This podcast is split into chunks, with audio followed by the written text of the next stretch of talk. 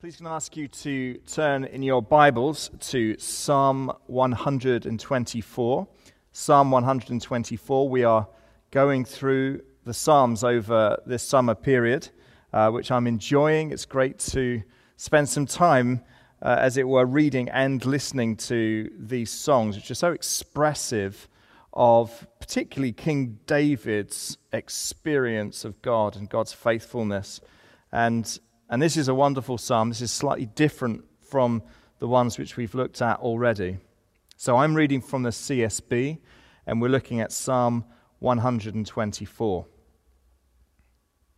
If the Lord had not been on our side, let Israel say, if the Lord had not been on our side when people attacked us, then they would have swallowed us alive in their burning anger against us then the water would have engulfed us. The torrent would have swept over us. The raging water would have swept over us.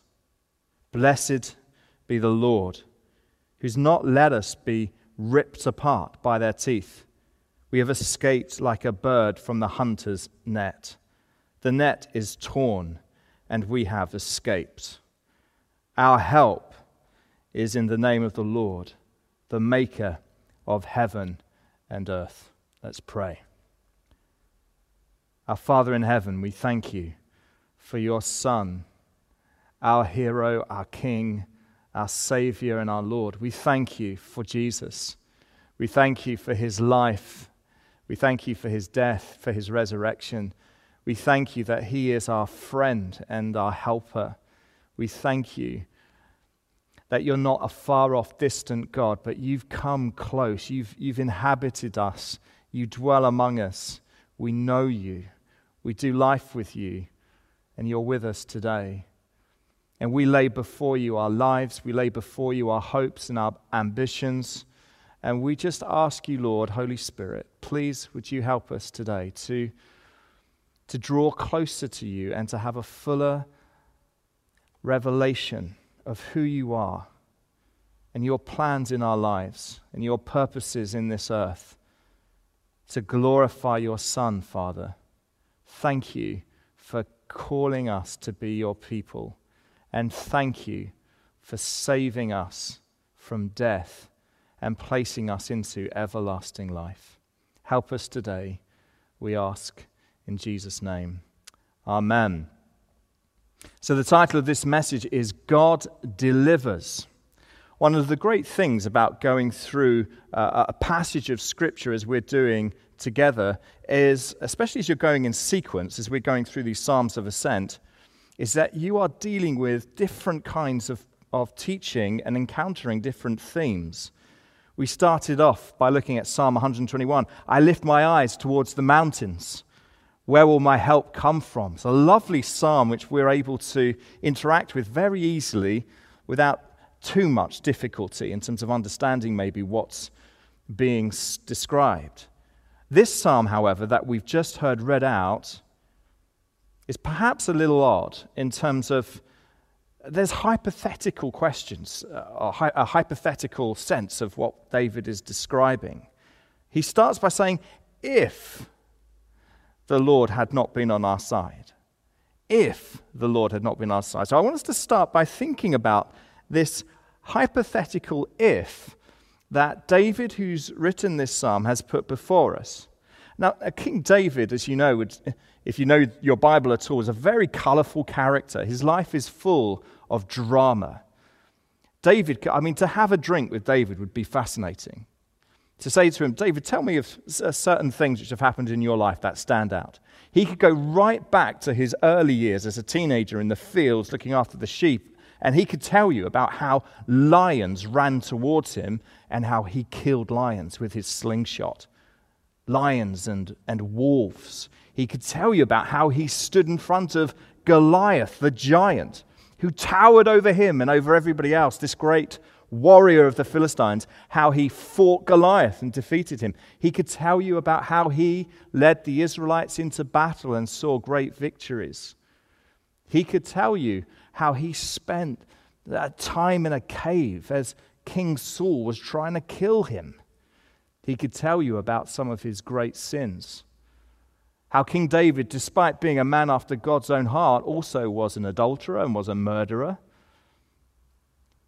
I think it's fair to say that David was a pretty colourful character.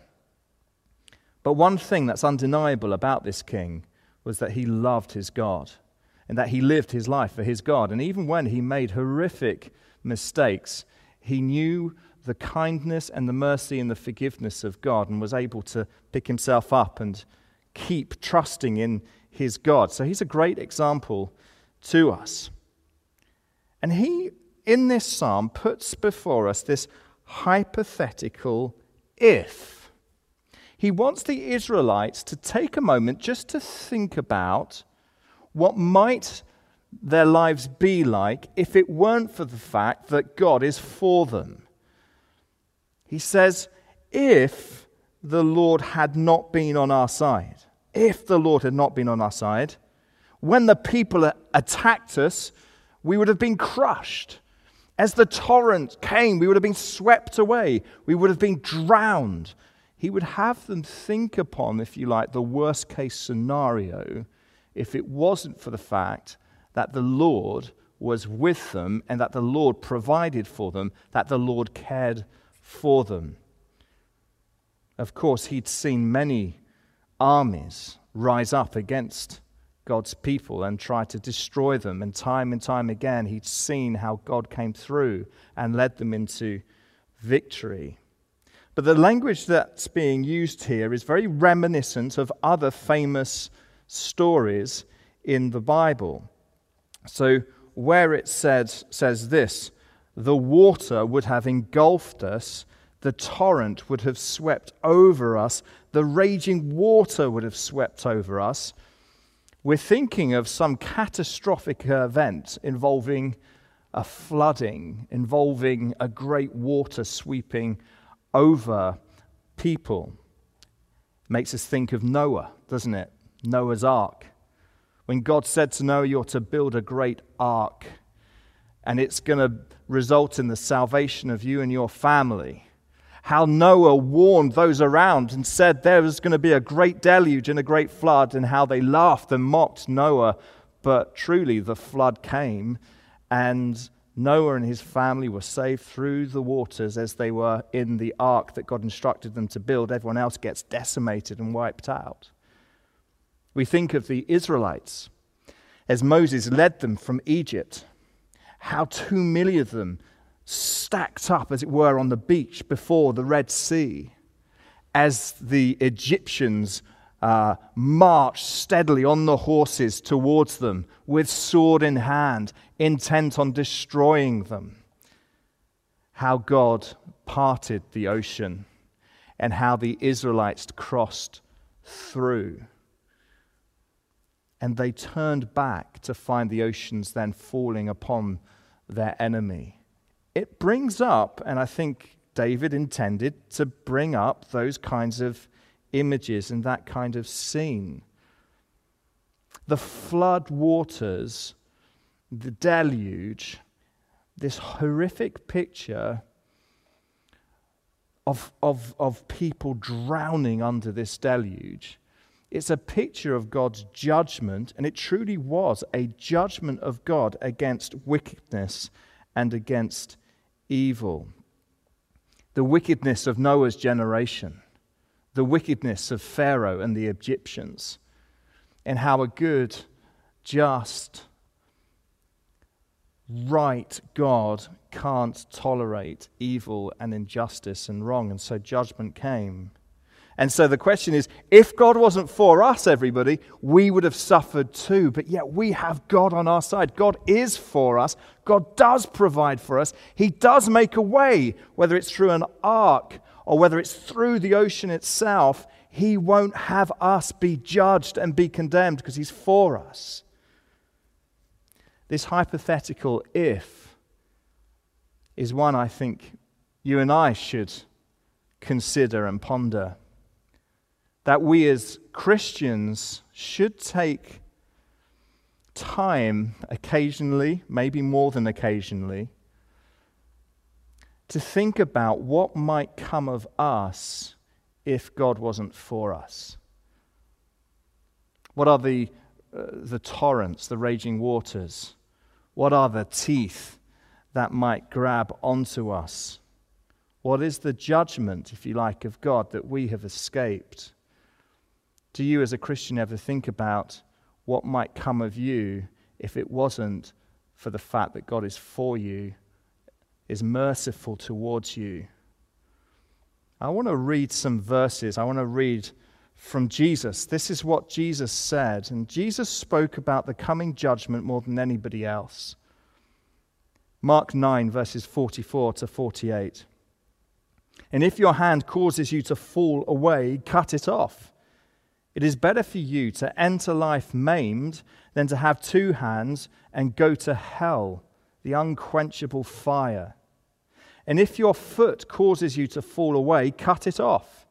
It is better for you to enter life lame than to have two feet and be thrown into hell. And if your eye causes you to fall away, gouge it out. It is better for you to enter the kingdom of God with one eye than to have two eyes and to be thrown into hell, where their worm does not die and the fire is not quenched. Matthew 13, verses 40 to 42. Therefore, just as the weeds are gathered and burned in the fire, so it will be at the end of the age. The Son of Man will send out his angels and they will gather from his kingdom all who cause sin and those guilty of lawlessness. They will throw them into the blazing furnace where there will be weeping and gnashing of teeth. Matthew 25, verses 31 to 46. When the Son of Man comes in his glory and all the angels with him, then he will sit on his glorious throne all the nations will be gathered before him, and he will separate them one from the other, just as a shepherd separates the sheep from the goats. He will put the sheep on his right and the goats on the left. Then the king will say to those on his right, Come, you who are blessed by my Father, inherit the kingdom prepared for you from the foundation of the world. For I was hungry, and you gave me something to eat. I was thirsty, and you gave me something to drink. I was a stranger, and you took me in. I was naked, and you clothed me. I was sick, and you took care of me. I was in prison, and you visited me. Then the righteous will answer him, Lord, when did we see you hungry and feed you, or thirsty and give you something to drink? When did we see you a stranger and take you in, or without clothes and clothe you? When did we see you sick or in prison and visit you? And the king will answer them Truly I tell you, whatever you did for one of the least of these brothers and sisters of mine, you did for me.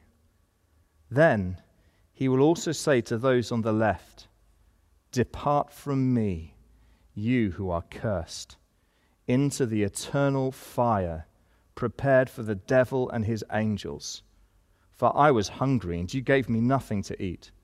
I was thirsty, and you gave me nothing to drink. I was a stranger, and you didn't take me in. I was naked, and you didn't clothe me, sick and in prison, and you didn't take care of me. Then they too will answer, Lord, when did we see you hungry or thirsty, or a stranger, or without clothes, or sick, or in prison, and not help you? Then he will answer them, Truly I will tell you, whatever you did not do for one of the least of these, you did not do for me and they will go away into eternal punishment, but the righteous into eternal life. These are obviously sobering words for us to hear Jesus speak. I mean, let's not forget who Jesus is. This one full of compassion, full of mercy. This one who had a reputation for loving a party because he was often found in the company of tax collectors, and sinners. We know he, he, he made his, the wedding the scene of his first sign. It, let's not forget who's speaking these words. This is the one that went to the leper, the one who touched the leper, the one who the adulterer was brought before and found he cared for her and loved her and empowered her. That he was also the one that could not stand the hypocrisy of the Pharisees and the religious authorities. He was the one that spoke to them who thought that they were all fine, living in their religious paraphernalia and pretense. And he called them out, called them whitewashed tombs. They look good on the outside, but inside they stink. And he challenged them. And he warned them, and he warned the crowd. He warned them from his compassion and his mercy and his care and his love.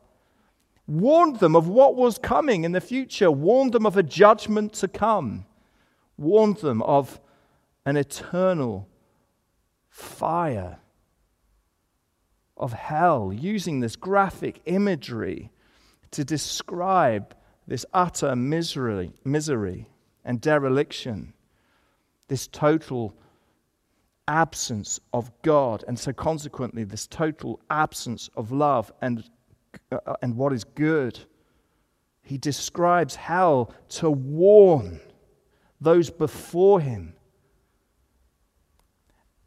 And for you and I, the hypothetical if if it weren't for the fact that God is for us, if it weren't for the fact that God's reached down to save us, if it weren't for the fact that God loves us and has compassion towards us, it wasn't for the fact that God looks upon Tim Blaber and despite all that I've done, he sees me as one he wants to save. If it weren't for that, then what would I deserve?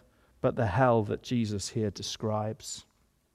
The crushing in of the torrent, the great waters of judgment, as it were, crashing in upon me.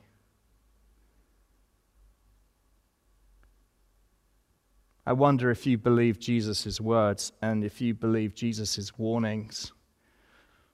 The people in Noah's day didn't believe that such a flood would ever happen. The Pharaoh didn't believe Moses when he spoke about God's judgment coming. Adam and Eve didn't believe God in the garden when he said to them, But you must not eat from the tree of the knowledge of good and evil, for on the day that you eat from it, you will surely die. Because what came next was a deceitful lie when the serpent, the evil one, came to them and said to them, You will not surely die and they believed the lie. They believed the lie that God's judgment of sin wouldn't happen. And tragedy, of course, followed.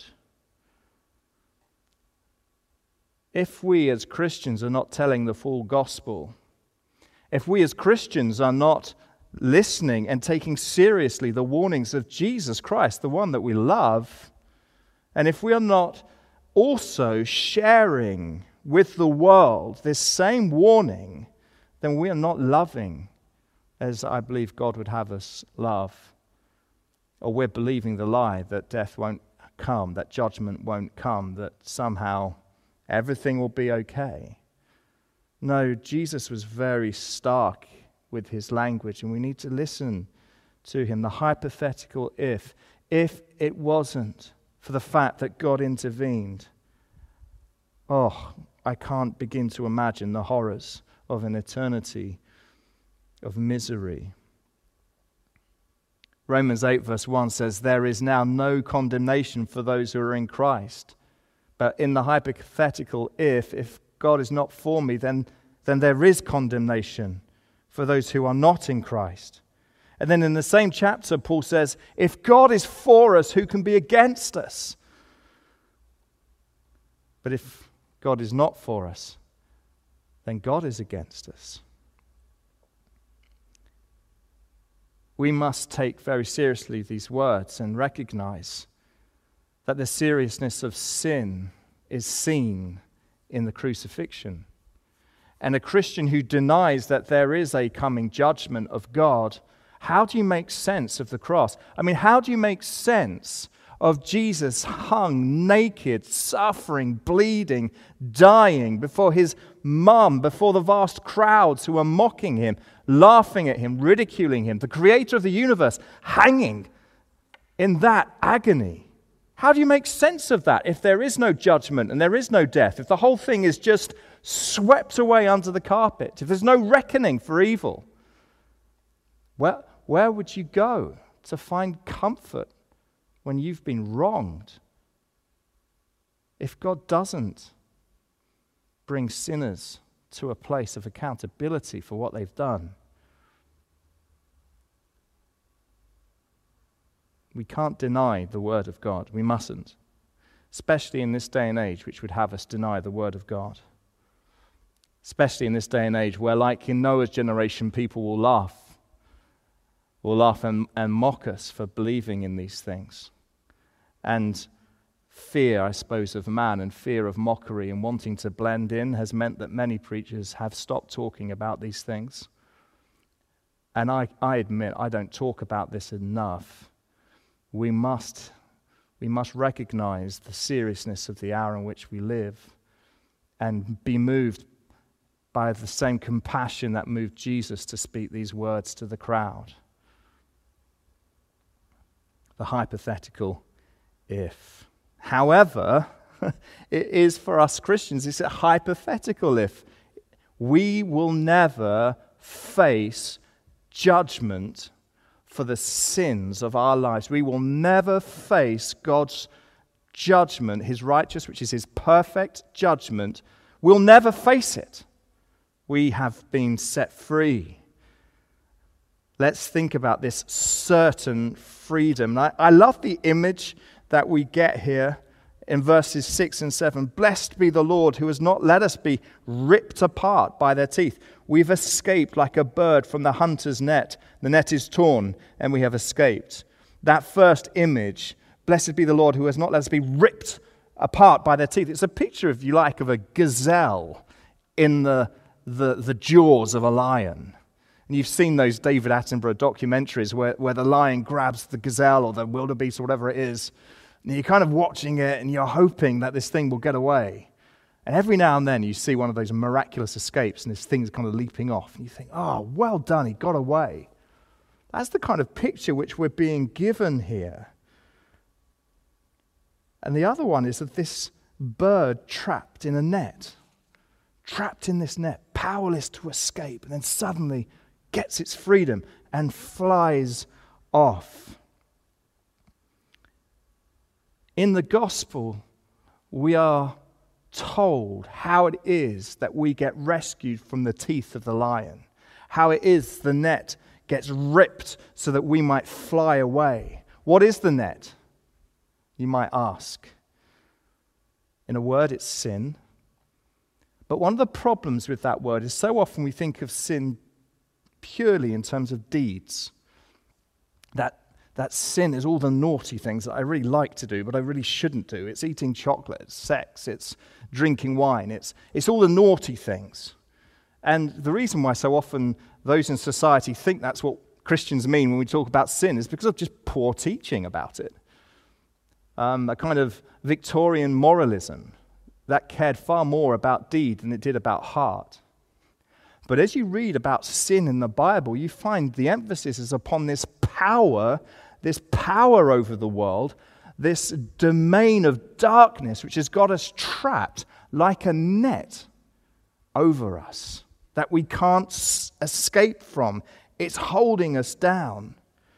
A great theologian Fleming Rutledge who's written a, a fantastic book on the crucifixion, says this Sin in Paul, that is in the writings of the Apostle Paul, sin in Paul is not something that one commits, it is a power by which one is held helplessly in thrall.